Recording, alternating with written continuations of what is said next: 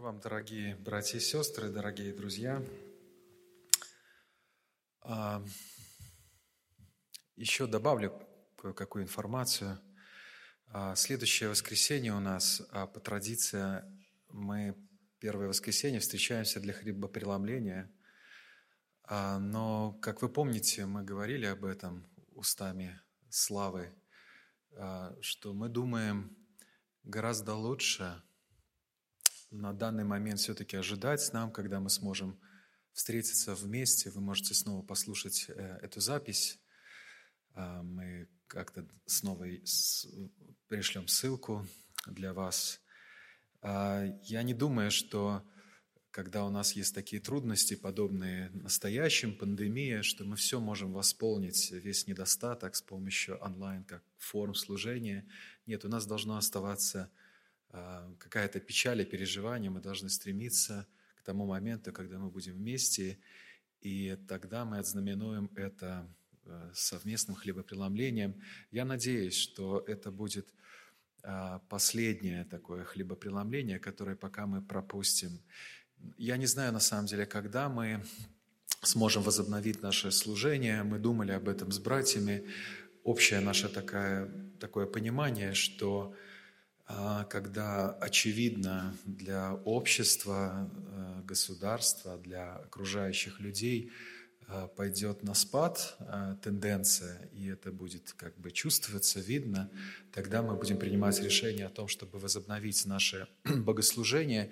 Сейчас же даже по официальной статистике мы находимся на так называемом плато или еще не находимся. Поэтому на данный момент, наверное, возобновлять наше богослужение, думаем, будет не совсем правильным. Поэтому пока что ожидаем, молимся, но тем не менее мы призываем вас активно а, участвовать в нашей церковной жизни. Э, не только вот тем, э, что мы, вы можете посещать онлайн-богослужения, э, хотя это очень важно, пересылайте ссылки своим друзьям, братьям и сестрам – неверующим людям, которые могут присоединяться к нам. А, посещайте домашние группы, которые мы проводим с помощью программы Zoom. Это крайне важно для нас. И пусть это будет хорошей, хорошей такой нашей пищей в течение недели. А также мы подумали с братьями, э, что нам нужно особое время для молитвы. Мы еще раньше принимали такое решение, что раз в месяц, когда мы а, проводим хлебопреломление, мы вечером встречаемся для молитвы. Ну вот следующее воскресенье вечером приглашаем вас для молитвы, но это будет тоже а, онлайн-форме э, с помощью, наверное, программы, программы Zoom. Мы еще а, напишем об этом в чате, какую-то информацию, какие-то молитвенные нужды. Вы сами можете их присылать. Ну и, конечно, сами активно участвуйте. В общем, дорогие друзья, дорогие братья и сестры, пусть э, все эти трудности не будут узами для Слова Божия, для христианской жизни. А, наоборот, пусть они как-то возгревают вас ревность а, по церкви, по проповеди Евангелия, по заботе друг о друге. Хорошо. А, знаете, многие Александра Ивановича Фересика, он как-то рассказывал такую история, которых у него миллион за его долгую жизнь. Он был приглашен в одну церковь на членское собрание, но когда подходил к этой церкви, церковному зданию, увидел, как диаконы а, закрывают ставни, ставнями окна. И он спросил, почему они это делают. И они ответили, ну, сегодня же членское собрание, чтобы не смущать людей от того шума, который предполагается будет – Понятно, такое запомнишь, это смущает нас, но читающих Новых Завет и, в частности, послание к Коринфянам, к которому мы возвращаемся, нас не должна смутить такая ситуация, как в прошлом, так и, может быть, и в настоящем. Церковь в Коринфе была как раз такой церковью, внутренняя жизнь которая была в таком состоянии, что, наверное, лучше закрыть ставнями окна этой церкви, как бы не понимать это буквально или образно, поскольку свидетельство их миру, мягко говоря, было плохим.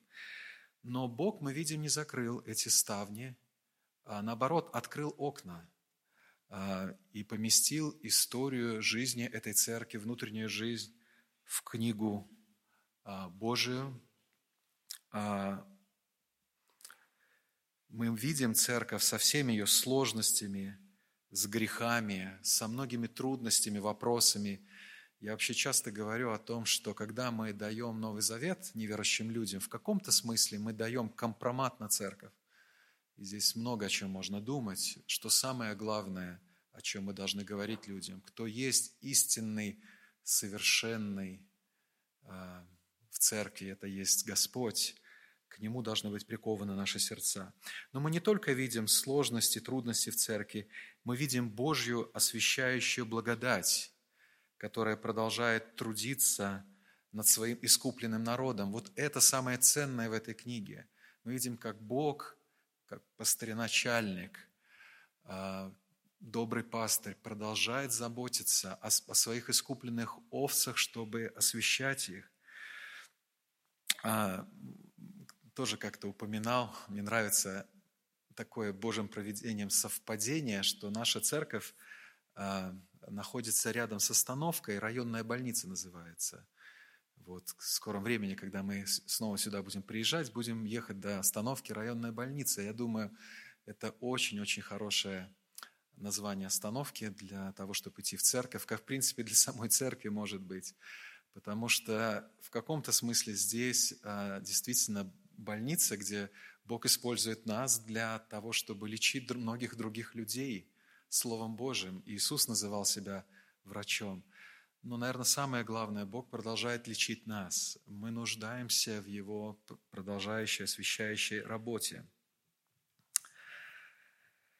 Мы уже находимся в седьмой главе первого послания Коринфянам, и сейчас мы продолжим ее изучать, но давайте вспомним кратко, какие темы и вопросы были уже освещены Павлом а, до этой главы, ну так сказать, какие болезни уже были обнаружены и прооперированы Божьим Словом. А, может быть, вы видите на слайде, я привел некоторые из таких проблем. Проблема, проблема разделений, с этого начинает апостол Павел свою операцию духовную. Проблема превосходства человеческой мудростью – над Божьей мудростью. Каринф был как раз городом, который очень кичился своей светской а, мудростью, своей философией. И, к сожалению, это отражалось на климате церкви. И этот климат влиял на то, что Евангелие принижалось. Павел показывает, что это безумие на самом деле. Хотя в мире совсем другой взгляд. Евангелие превыше всего. Была проблема попустительства греху в церкви, и Павел восстает как пастор этой церкви, как апостол против а, такого либерального отношения к греху. Церковь должна быть свята. Была проблема тяжб и судов между верующими в церкви. Это тоже, конечно, было очень плохим свидетельством. И Павел научает, применяет Евангелие к тому, чтобы решать эти важные вопросы взаимоотношений. Проблема блуда или сексуальной распущенности, об этом также в шестой главе находится. А в седьмой главе Павел продолжает решать проблемы внутри церкви, только здесь динамика уже несколько меняется. Вот если до этого Павел говорил о том, что сам видел проблемы в этой церкви, или говорил о тех проблемах, слухи о которых доходили до Павла, то здесь он будет отвечать на имеющиеся у них вопросы. А этих вопросов у них было много – и первые из них относятся к вопросам брака. То есть первые вопросы, которые они хотели донести к Павлу, это касались э, вопроса семейной жизни. Здесь было много вопросов и много трудностей, и это понятно. Семья, вы знаете, согласно Библии, это первая область, первая сфера э, человеческой жизни, где грех э, принес свое поражение. И вот дальнейшая история – человечества, описанное в Библии, показывает, насколько это поражение увеличивается, увеличивается вплоть до сегодняшнего дня. Мы знаем, что Каринф, э, э, вспоминайте, мы говорили об этом, э, был городом весьма с либеральными взглядами и соответствующей распущенной жизнью. Это, кстати, очень близко друг к другу. И это отражалось на семье, конечно же, отражалось также и на церкви, состоящей из граждан Коринфи. Ведь, братья и сестры, в каком-то смысле мы все приходим в церковь, вы знаете, с такими чемоданами, с багажами своего опыта, своих взглядов. И ну, мы так не просто отдаем эти чемоданы, мы их любим, они, так сказать, прикорели к нашей руке, к нашему сердцу. Наверное, нет такой области церковной жизни, где пасторам а, приходится ломать голову, протирать колени, как а, решая вопросы семейной жизни. Я часто общаюсь с пасторами на каких-то встречах, и я вот замечаю такую тенденцию. Вроде бы идет общение хорошо, быстро решаем вопросы, а потом кто-то закидывает вопросы семейной жизни, и ты понимаешь, что эта встреча затянется в два раза больше. Потому что это очень сложно, это трудно. Но в данном случае мы благодарны Божьему проведению за трудности и неразберихи в вопросах брака, которая была в Каринской церкви. Как это ни странно звучит, потому что вот именно эта неразбериха побудила Павла написать для нас, так сказать, учебник по безбрачию, браку, разводу и повторному браку. Есть знаменитая книга Джей Адамса а, на эту тему, но вот самой первой такой книгой, великолепной, это была книга апостола Павла. И вот эту книгу мы изучаем, и, и, а, а именно последовательно мы рассматриваем, что Павел нам говорит о безбрачии, снова браке, разводе и повторном браке. И я хотел бы сказать вам, что это должно быть актуальным для всех – если вы запомнили эти категории, то вы относитесь к одной из них. Вы обязательно относитесь к субъектам этой главы. Ну, кроме того, э, мы живем и оказываем влияние, наши убеждения очень важны. Допустим, если вы без брака, как, допустим, апостол Павел или Тимофей, это не говорит о том, что вы не должны наставлять других, как это делали Павел и Тимофей. То есть наставление из этой главы крайне важно для нас чтобы правильно наставлять. А, и мы уже начали говорить о безбрачии, вот пару месяцев, наверное, уже назад, не помню, Стас говорил, а, проповедь. Кажется, она называла «Жениться или не жениться».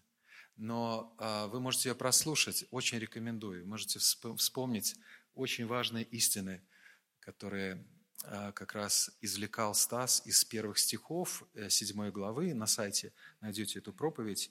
И мы сегодня продолжим говорить на эту тему, опираясь на другие многие стихи в этой главе седьмой, где Павел продолжает говорить о безбрачии. То есть Павел много говорит об этом, и мы поговорим. Само слово «безбрачие» звучит как-то сразу ну, в умах многих людей что-то такое ущербное. Но я это называю по-другому. Это проповедь называется «Благословение дара безбрачия». И я думаю, что именно в таком духе апостол Павел говорит об этом. Можно сказать, что в седьмой главе первого послания Коринфянам Павел поет оду безбрачию. Как в пятой главе послания Ефесянам он будет петь оду браку.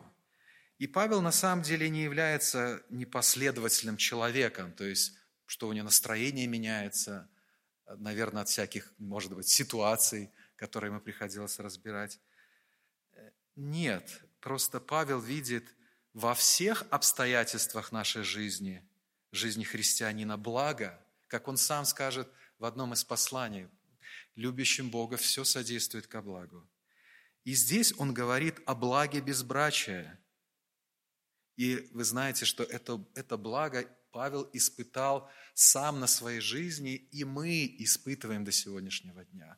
Именно благодаря благу безбрачия в жизни апостола Павла мы имеем величайшее благословение на протяжении веков, потому что это, так сказать, высвобожденное Богом время в жизни апостола Павла благословило церковь, благословило нас тем, что у нас есть книги Нового Завета – теологи спорят о том, была ли у Павла жена до его уверования, но явно, что во время своей христианской жизни, служения, он был не женат, об этом говорил. Он имел власть иметь, э, как он сказал, спутницу, жену, сестру, но этой властью не пользовался. Таково было его апостольское право. И для всех нас, в том числе для нашей церкви, я думаю, вот эти размышления а, по вопросу безбрачия, они весьма полезны. Может, для кого-то даже исцеляющими. Ну, что я хотел бы сказать. В нашей церкви много семей. И люди, которые к нам приходят, такое делают вывод, заключение. Много семей, детей. А, а, но те наши братья и сестры, которые вместо блага брака имеют благо безбрачия, не должны чувствовать себя что-то вроде бы как не в своей тарелке, ущемленными или неполноценными. Брак не должен стать культом Церкви Воскресения. Мы все здесь обручены Христу. В этой связи я хотел бы привести текст, сейчас не из первого послания к Коринфянам. Он мне очень нравится, когда я думаю о разных трудностях, о каких-то лишениях, что ли, ограничениях нашей жизни – это из книги пророка Исаия, 56 глава. Вы можете видеть этот текст 3 стиха, Исаия 56. Послушайте, удивительный текст. «Ибо Господь так говорит о евнухах, которые хранят мои субботы, и избирают угодные мне, и крепко держатся завета моего. Тем дам я в доме моем и в стенах моих место и имя лучшее – нежели сыновьям и дочерям. Дам им вечное имя, которое не истребится, и сыновей иноплеменников, присоединившихся к Господу, чтобы служить Ему и любить имя Господа, быть рабами Его, всех хранящих субботу от осквернения ее и твердо держащихся завета моего. Я приведу на святую гору мою и обрадую и в доме, в моем доме молитвы, Всесожжения их и жертвы их будут благоприятны на жертвеннике моем, ибо дом мой назовется домом молитвы для всех народов. Если что-то вы знаете о евнахах, а, эти люди были лишены многого, в том числе и семьи, благодаря, так сказать, хирургическому вмешательству людей извне по причине разных своих амбиций. А, и с точки зрения древних верований и даже самого Ветхого Завета – это была жизнь без некоторой части благословений. Но тем не менее, даже в тех ветхозаветных условиях Бог говорит, что есть нечто лучшее этих ограничений, и что э, то, что у них есть лучшее, с лихвой покрывает любые ограничения. Если ты евнух или иноплеменник, без роду и племени, но если у тебя есть это нечто лучшее, то все другое – не играет столь важной роли. А это нечто лучшее, это отношение с Ним, это заветное отношение с Ним, это служение Ему, это исполнение воли Его, это жизнь в Боге, это самое прекрасное, это апогей человеческой жизни. О таковых позже скажет Иисус, ибо они есть мне матерь и сестра, и брат. Поэтому если я люблю говорить о церкви как о семье, то как о нашей общей семье – в которой все мы семья. Помните, когда мы это говорим, братья и сестры, друг другу? Это наивысший статус наш, согласно Божьему Слову. Более того, безбрачные не только имеют равные права и благословения перед лицом Божьим, это очень важное достижение христианства а, и влияние на этот мир, но их ограничения дают им некоторые преимущества – и вот я понимаю, что а, вступая вот этими словами сейчас на какое-то минное поле, тем более сам, я, э, я сам, как вы понимаете, я человек семейный, а тут я говорю э, что-то другое. Но меня утешает мысль, что это говорит апостол Павел. Я передаю его мысли. А, это наставление Божье. Помните, как еще раньше Стас, когда объяснял 1 Коринфянам, ясно показал, что мысли апостола Павла, которые здесь переданы, это богословенные мысли. Павел от Духа Божия пишет эти слова. И давайте посмотрим, 7 стиха. «Ибо желаю», это такое страстное желание Павла, хорошее, чтобы все люди были, как я, но каждый имеет свое дарование от Бога. Один так, другой иначе. Кстати, заметьте, как брак, так и безбрачие Павел называет дарованием от Бога. Смотрите, каждый имеет свое дарование применительно к вопросу брака или безбрачия. Поэтому я правильно назвал проповедь. Это дар безбрачия, а не просто обстоятельства. Но в данной главе он более акцентирует внимание на дар безбрачия. Как я сказал, он поет оду здесь безбрачию, этому дару. Восьмой стих. «Безбрачным же и вдовам говорю, хорошо им оставаться, как я». Итак, что хорошего в безбрачии? Какие есть блага дара безбрачия? В самой фразе Павла есть подсказка для нас.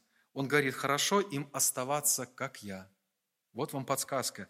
Безбрачные люди могут жить жизнью апостола Павла. То есть у безбрачных людей больше возможностей, чем у людей в браке, уподобляться апостола Павлу. А помните, он говорил, подражайте мне, как я Христу. Что это означает, подражать Павлу? Это жизнь безбрачия? Нет, не только. Это жизнь служения, непрестанного служения Богу. Именно в этом главное преимущество безбрачной жизни. Не в том, что теперь ты делаешь наконец-то все, что хочешь и когда хочешь. Не тем, что у тебя нет лишних забот, нет бесконечной беготни по всем магазинам, нет прикованности бесконечной кухни, нет памперсов, нет пустого кошелька. Не в этом преимущество, но в том, что высвобожденное время от семейных забот, так же, как это, эти силы, деньги, ты можешь направить это все на большее служение Христу. Послушайте, как сам Павел разъясняет об этом дальше. Давайте вот перекинемся 26 стих. 26 стих. А, по настоящей нужде за лучшее признаю, что хорошо человеку оставаться так. Соединен ли ты с женой, не ищи развода. Остался ли без жены, не ищи жены. Впрочем, если женишься, не согрешишь, и если девица выйдет замуж, не согрешит, но таковые будут иметь скорби по плоти, а мне вас жаль.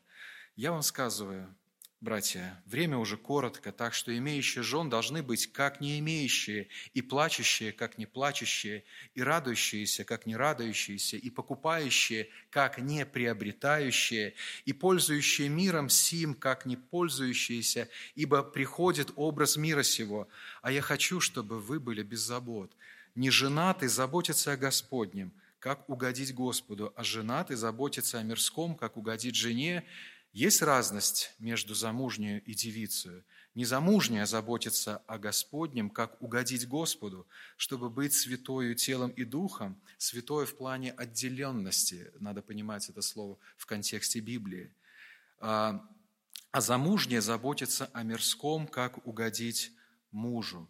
Говорю это для вашей же пользы не с тем, чтобы наложить на вас узы. Смотрите, это текст о безбрачии, которым призывает не для того, чтобы жить, стать, э, привести к какой-то убогой жизни, но чтобы вы благочинно, непрестанно служили Господу без развлечения. А, главная мысль Павла ясна вот и в этих стихах, как и во всей главе. У безбрачия по сравнению с брачной жизнью есть очевидные преимущества. И в этом Павел говорит, что безбрачие лучше – не в том, как это понимают, допустим, часто католики, отчасти православные, когда безбрачие по статусу делает выше, чем брак. Поэтому люди без брака, там монахи, черное священство, имеющие целебат, они вроде как ближе к Богу. Неверно сказать. Потому что и то дар, и то дар, все это близко к Богу равнозначно. Но в контексте целей Здесь есть свои преимущества. Если мы говорим о целях брака, то, конечно, у брака есть преимущество. У безбрачия нет такого преимущества, если говорить о целях брака и о даре брака. Но если говорить о целях безбрачия, направлено на служение Богу, то, конечно же, у безбрачия есть очевидные преимущества, и Павел собственной персоной является тому примером. Служить, согласно тому, что мы сейчас прочитали, должны все и могут все. И это, кстати, мысль тоже ясна. Это не означает, что те, кто в браке, они, так сказать, должны распрощаться с служением. Павел ясно показывает, что в этом суть христианской жизни. Мы говорим о большем преимуществе. Но безбрачные могут служить а, больше. И примером может быть, кстати, не только жизнь апостола Павла, но также и безбрачная жизнь его ученика Тимофея. Насколько мы знаем, Тимофей был не женатым до конца своей жизни. Он во многом последовал а, примеру апостола Павла, который стал для него отцом, в том числе и в этом вопросе, хотя мог бы совсем другой а, путь жизни избрать. Но вот Тимофей в этом был, старался жить под копирку, как апостол Павел. И я могу приводить много других примеров жизни безбрачных людей, посвященных Христу, но приведу самые близкие мне. А, только вчера общался с Робом Запотоцким. Кстати, вам пример, э, привет от него – а, он живет жизнью безбрачия а, для того, чтобы полностью служить Христу. В этом вся его жизнь. И но те, кто знает его жизнь, особенно когда рядом с ним, то понимает, насколько он занятый человек. Это не означает, что он освободился теперь от этих забот и лежит там. Нет, за ним просто устанешь бегать. А, но так у него получилось жизни. У него были когда-то мысли о браке, но некоторые трагедии в его жизни привели к тому, что он ясно понял, это цель его жизни. Я могу вспомнить моего друга Алексея Толочанца, который является президентом Института Коромдео. У него безбрачная жизнь, и она принесла благословение. Вот Коромдео очень сильно разрослось по всему миру. Сегодня 9 стран. Часто это связано с Роном Харрисом, но Рон Харрис – это мысль э, глубочайшая всего этого. Но вот именно распространенность, эффективность во многом обусловлена тем, что Бог дал этому человеку дар безбрачия, а, отрезав все другие возможности, и они привели к этому реальному плоду. Но снова, это жизнь направлена для конкретной цели. Не буду приводить еще какие-то там далекие, можно близкие, вот, а, которые мне позвали, позволили. Я могу много примеров привести. Но вот, допустим, я спрашивал разрешение – Оля Гущина, которая относится к этой категории, оставшаяся без мужа, и мы знаем это печаль, сопереживая с ней.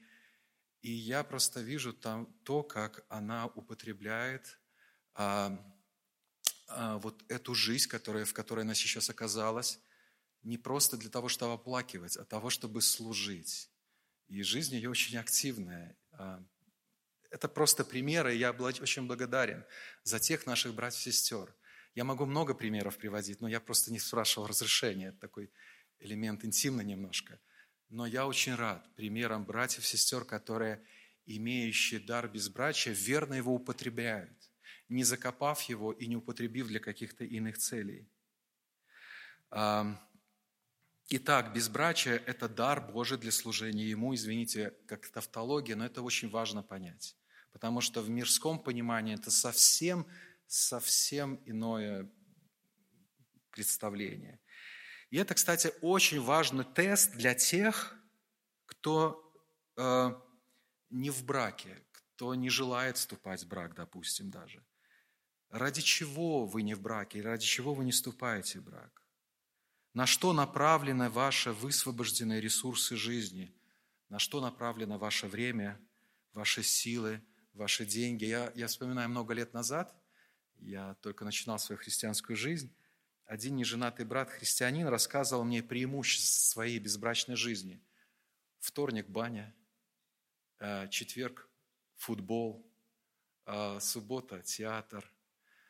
Когда хочу, сколько хочу, в отличие от себя – а, но я вот как раз хотел бы это прокомментировать. Это абсолютно мирское мышление эгоцентричное понимание своей жизни. Это неверное использование снова дара от Бога, безбрачия, поскольку у него, как и любого другого дара нашей жизни, есть одно предназначение – служить Христу и созидание Его Царства в этом мире.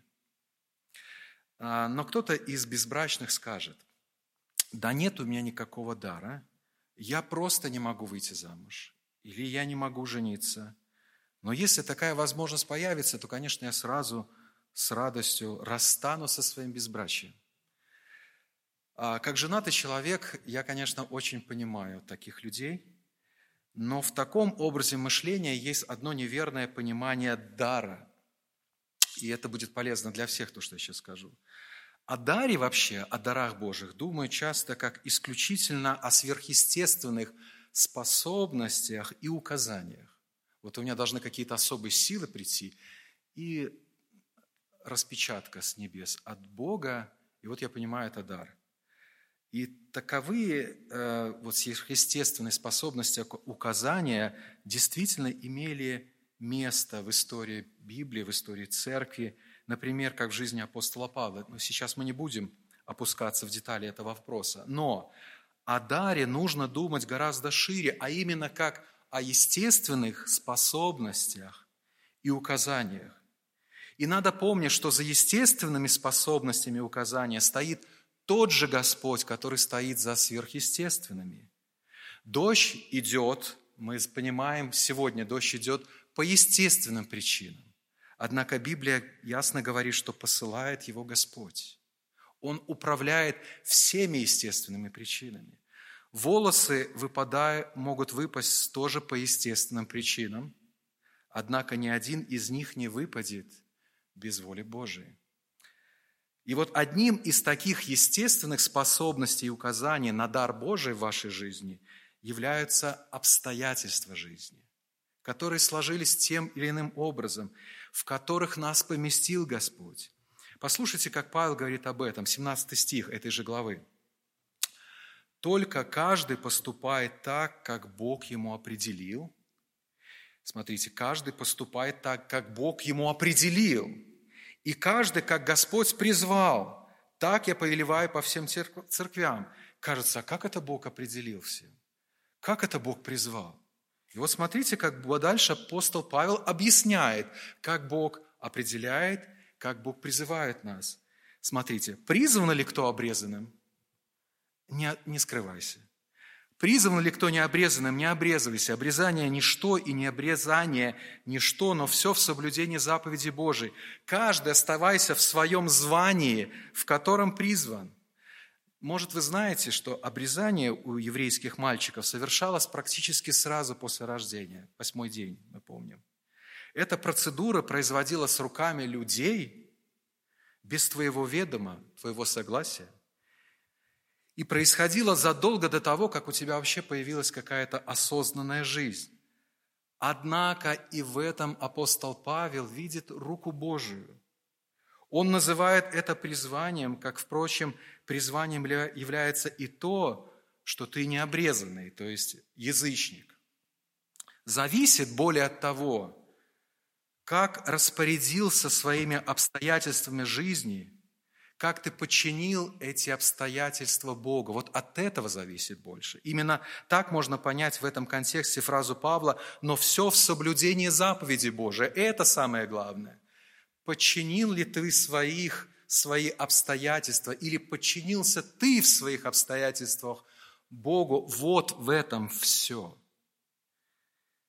И далее, смотрите, как Павел развивает эту мысль, вот мысль, что за естественными причинами – нужно видеть Бога и свое призвание, и при том эти слова становятся даже более радикальными, очень радикальными. Послушайте, 21 стих. «Рабом ли ты призван? Не смущайся, но если и можешь сделаться свободным, то лучше воспользуйся, ибо раб, призванный в Господе, есть свободный Господа, равно и призванный свободным есть раб Христов». 23 стих. «Вы куплены дорогой ценой, не делайтесь рабами человеков». В каком звании кто призван, братья, в том каждый и оставайся пред Богом. А, как правило, никто не становится, а, извините, никто не становится рабом по собственному желанию, это понятно.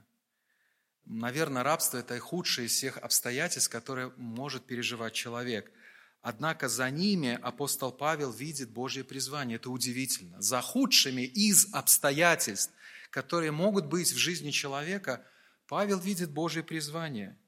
Это и есть, кстати, понимание жизни пред Богом, так как он говорит. Смотрите, в том каждый оставайся пред Богом. А, именно такое понимание своей жизни было у Иосифа. Я специально вспомнил о нем, потому что позапрошлое воскресенье мы слушали проповедь об Иосифе. И вот уникальное мировоззрение этого человека. Когда в ответ на все, что сделали братья по отношению к нему, он говорит следующее. Не вы меня сюда, так сказать, привели, а, но Бог.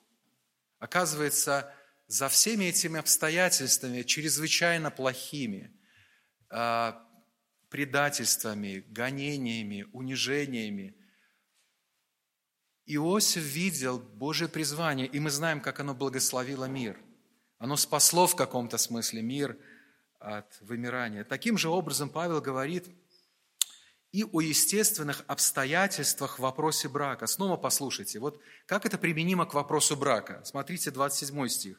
Соединен ли ты с женой, не ищи развода. Остался ли без жены, не ищи жены. То есть, смотрите, вот та же самая идея, где, которую Павел нанизывает все другие стихи в этой главе, а именно, что в этом есть Божие призвание, он применяет к вопросу брака. Соединен ли ты с женой? Кстати, мы могли быть соединены с женой или остаться без жены задолго до того, как вообще стали христианами. Но и эти обстоятельства подчинены Божьему проведению, Его мощнейшему голосу, которым Он нас призывал из толщи веков. Нам не стоит гадать, друзья, на, кофейной гуще или смотреть какое-то чудесное зеркальце, чтобы понять свой дар, как и в целом Божью волю для нашей жизни. К сожалению, это такой мистикой сделали часто. Вот что нам нужно. Я думаю, на экране вы увидите – у меня немного таких практических пунктов, но эти вы запомните. Нам нужно, первое, посмотреть на обстоятельства своей жизни, когда думать о даре Божьем. Посмотреть на обстоятельства своей жизни, на то, как Бог распорядился вашей жизнью. Второе, признать за ними Божью руку. Это правда, поскольку Божья рука всем управляет. И третье, подчинить их служение Христу. Еще раз послушайте в этом контексте сильнейшие мотивационные слова апостола Павла. С 23 стих. «Вы куплены дорогою ценою. Не делайте с рабами человеков. В каком звании кто призван, братья, в том каждый и оставайся пред Богом». Смотрите, наше положение искупленных детей во Христе ценнее всех других положений и статусов в этом мире. Знаете, сегодня ну, любят, особенно в Фейсбуке. Вот какой у тебя статус? Был не женатый, тут бам, клик, женатый и тысяча лайков. А, свободный или раб статус. Так вот, статус, то, что ты дитя Божие, превыше всех других статусов. Превыше всех других статусов. Обрезанный, необрезанный, раб или свободный, женатый, не женатый. Братья и сестры, нужно ли вам напоминать, что это за дорогая цена, которой мы куплены? Нужно ли вам сейчас напоминать о Голгофе, о кресте и о вопле распятого на нем? Я лучше напомню, ради чего вы были выкуплены, чтобы и душой, и телом принадлежать Христу. Об этом Павел говорит постоянно. Вот шестую главу мы завершали. Послушайте, как завершается шестая глава, 20 стих. «Потому что вы куплены дорогой ценой». И там он применяет к другой теме, к теме вопросов о сексуальной распущенности. И здесь он применяет в другом контексте. Вы куплены дорогой ценой, поэтому прославляйте Бога в ваших тел, телах. 7.23. А, «Не делайте с рабами человеков, как я понимаю в этом контексте, не живите в рабстве у человеческих стереотипов, а страстей и в погоне, знаете, вот за эту лучшую жизнь, за своей мечтой. Живущий так человек, даже если он свободный, может по сути оказаться рабом. Не делайте с рабами всего этого, зачем бесконечно гоняются люди. Как Джон Пайпер постоянно призывает своей церковь, в своем а, отечестве, в Америке, будете гнаться всю жизнь за американской мечтой, это будет самым большим рабством в вашей жизни. Не делайтесь рабами. Вы рабы другого, который искупил вас.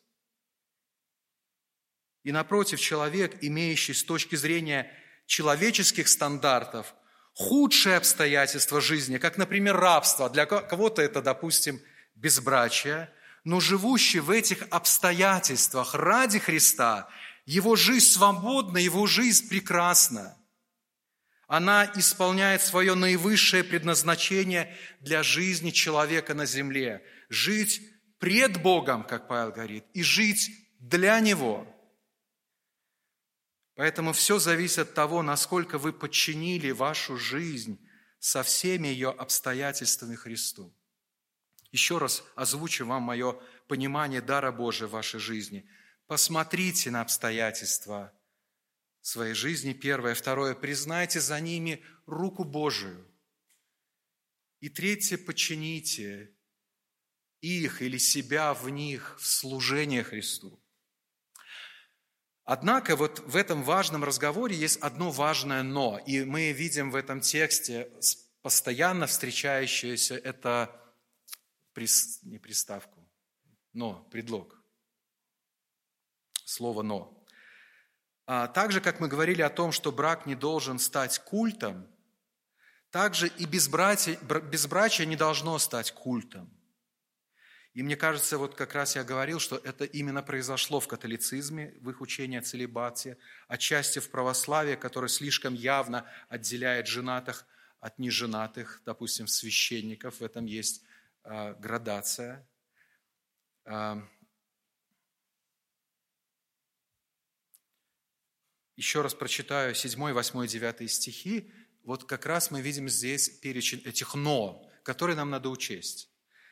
«Ибо желаю, чтобы все люди были, как я, но каждый имеет свое дарование от Бога, один так, другой иначе».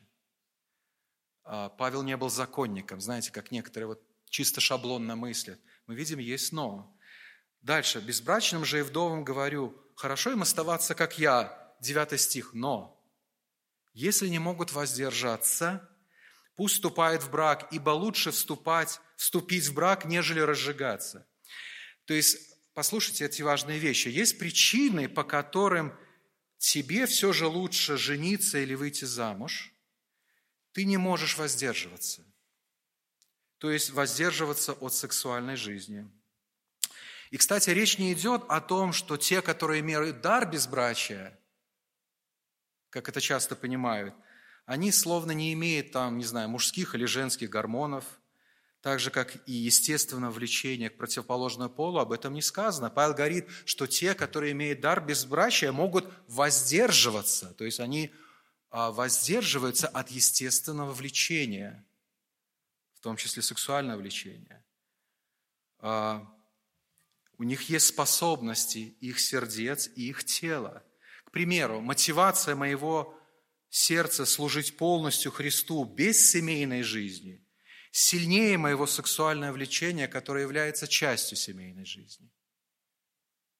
Сильнее, то есть эти люди способны и сердцем, и телом.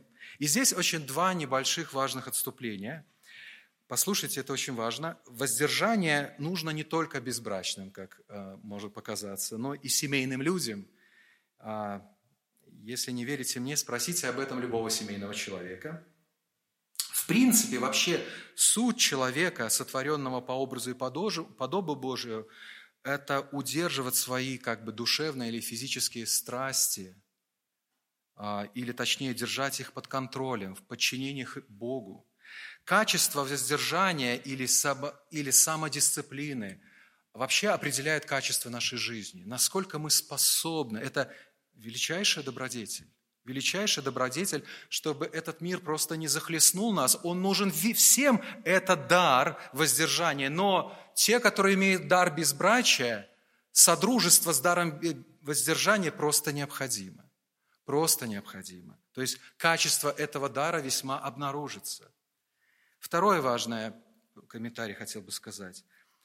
А, сексуальная жизнь в браке является единственным способом выражения сексуальных влечений, если их не получается сдерживать. А, то есть единственный способ, чтобы не разжигаться, чтобы решить проблему, а, своих влечений, которые трудно удерживать, согласно Писанию, является брак. не гражданский брак. А извините, сегодня буду откровенным, не мастурбация, не другие какие-то меры, которые предпринимают люди. Все эти меры, кроме жизни в браке, включая интимную жизнь, относятся к разжиганию. И вот то, что я сейчас сказал, я думаю, может, это пояснение поможет некоторым людям более активно искать мужа или жену, если таково ваше призвание. Потому что это единственная сфера дозволительная. А все другое – это разжигание. Итак, дар безбрачия может быть ограничен твоими возможностями. Или даже, кстати, просто твоим желанием. Смотрите на 28 стих. «Впрочем, если и женишься, не согрешишь». И Павел даже здесь не объясняет, по каким причинам ты решишь, впрочем, жениться. Не согрешишь. Какой мы можем сделать вывод? Давайте сделаем вывод. Если ты не можешь жить в своих обстоятельствах, а, каких-то ограничений, или просто не хочешь жить в них, это твое право. Как апостол Павел говорил, я имею власть иметь жену, но не пользовался этой властью. Это его право, оно есть у каждого из нас. И если при этом у тебя есть возможность реализовать это право, как, например, сделаться свободным в 21 стихе по отношению к рабству, да, пожалуйста, если есть возможности, делай, ты не согрешишь. А, такой пример приведу. Допустим, ты безбрачный человек, но по своим личным причинам желаешь вступить в брак. Так ты оцениваешь свою жизнь. Однако по внешним причинам, в отличие от внутренних причин, это желание ты не можешь реализовать. То есть не можешь найти мужа или жену. Что тебе делать? Э, продолжай молиться, искать. Это твое право. Право. Но не будь рабом человеков. Служи Христу. Научись видеть в своих обстоятельствах и ограничениях возможности для созидания Его Царства. Возрастай в это время в добродетельстве воздержания, которое вот этой самодисциплине, которая принесет плоды во многих областях жизни. Вот, допустим, к примеру, те люди, которых я приводил пример, имеют дар безбрачия, наш, так сказать, по факту их жизни, то есть их жизнь безбрачная, она подчинена Христу. Но при этом я не сказал бы, что эти люди, ну, не думают о том, чтобы, может, когда-то они вступят в брак. То есть это как бы опция открыта, этот вопрос открыт. Иногда они даже молятся о нем.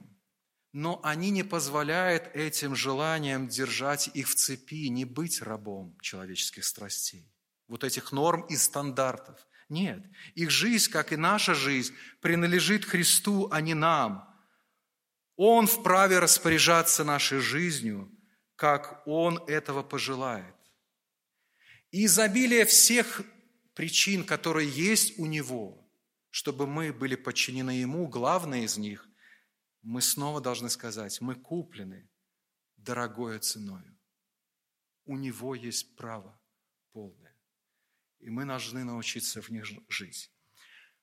А, на этом все. В следующий раз мы как раз поговорим о том, вот как эта евангельская истина, которая благословляет нас в обстоятельствах, допустим, безбрачия, либо в других обстоятельствах как бы ограничения, научиться жить благословенной жизнью.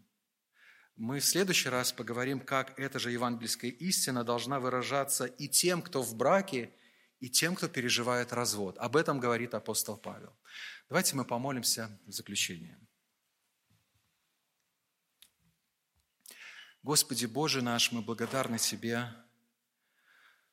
а, что в этом мире хаоса, многих вопросов трудных, а, особенно в сфере семейной жизни, мы не оставлены без света. Во свете Твоем мы видим свет. Благодарны Тебе за а, вот наставление, которое оставлено нам в страницах первого послания Коринфянам. Помоги самый главный вывод сделать из всего наставления Павла, чтобы видеть за всем происходящим в нашей жизни. Даже за тем, что может быть, по каким-то стандартам современным считается чем-то ущербным, ограниченным, видеть в этом дар Твой. Помоги смотреть на наши обстоятельства жизни, все, хорошие либо плохие, как бы плохие условно, как хорошая возможность понять, к чему Ты призываешь нас, Господи. Помоги видеть руку Твою за всем. И помоги в них научиться жить ради Тебя и подчинить это все Тебе. Я прошу Тебя, благословляй нашу церковь этими дарами. И самое главное, чтобы как один дар брака, так другой дар безбрачия, а они служили Тебе, созиданию Твоего Царства, каждый в своих возможностях, силах, способностях. Благослови, Господь, поскольку это наивысшая цель нашей жизни и наивысшая причина, потому что мы куплены Твоей а, кровью, у нас у всех. А, вот это то, что нас объединяет. Поэтому помоги нам жить ради Тебя во всем том, к чему Ты призываешь нас. Во имя Христа мы молились Тебе. Аминь.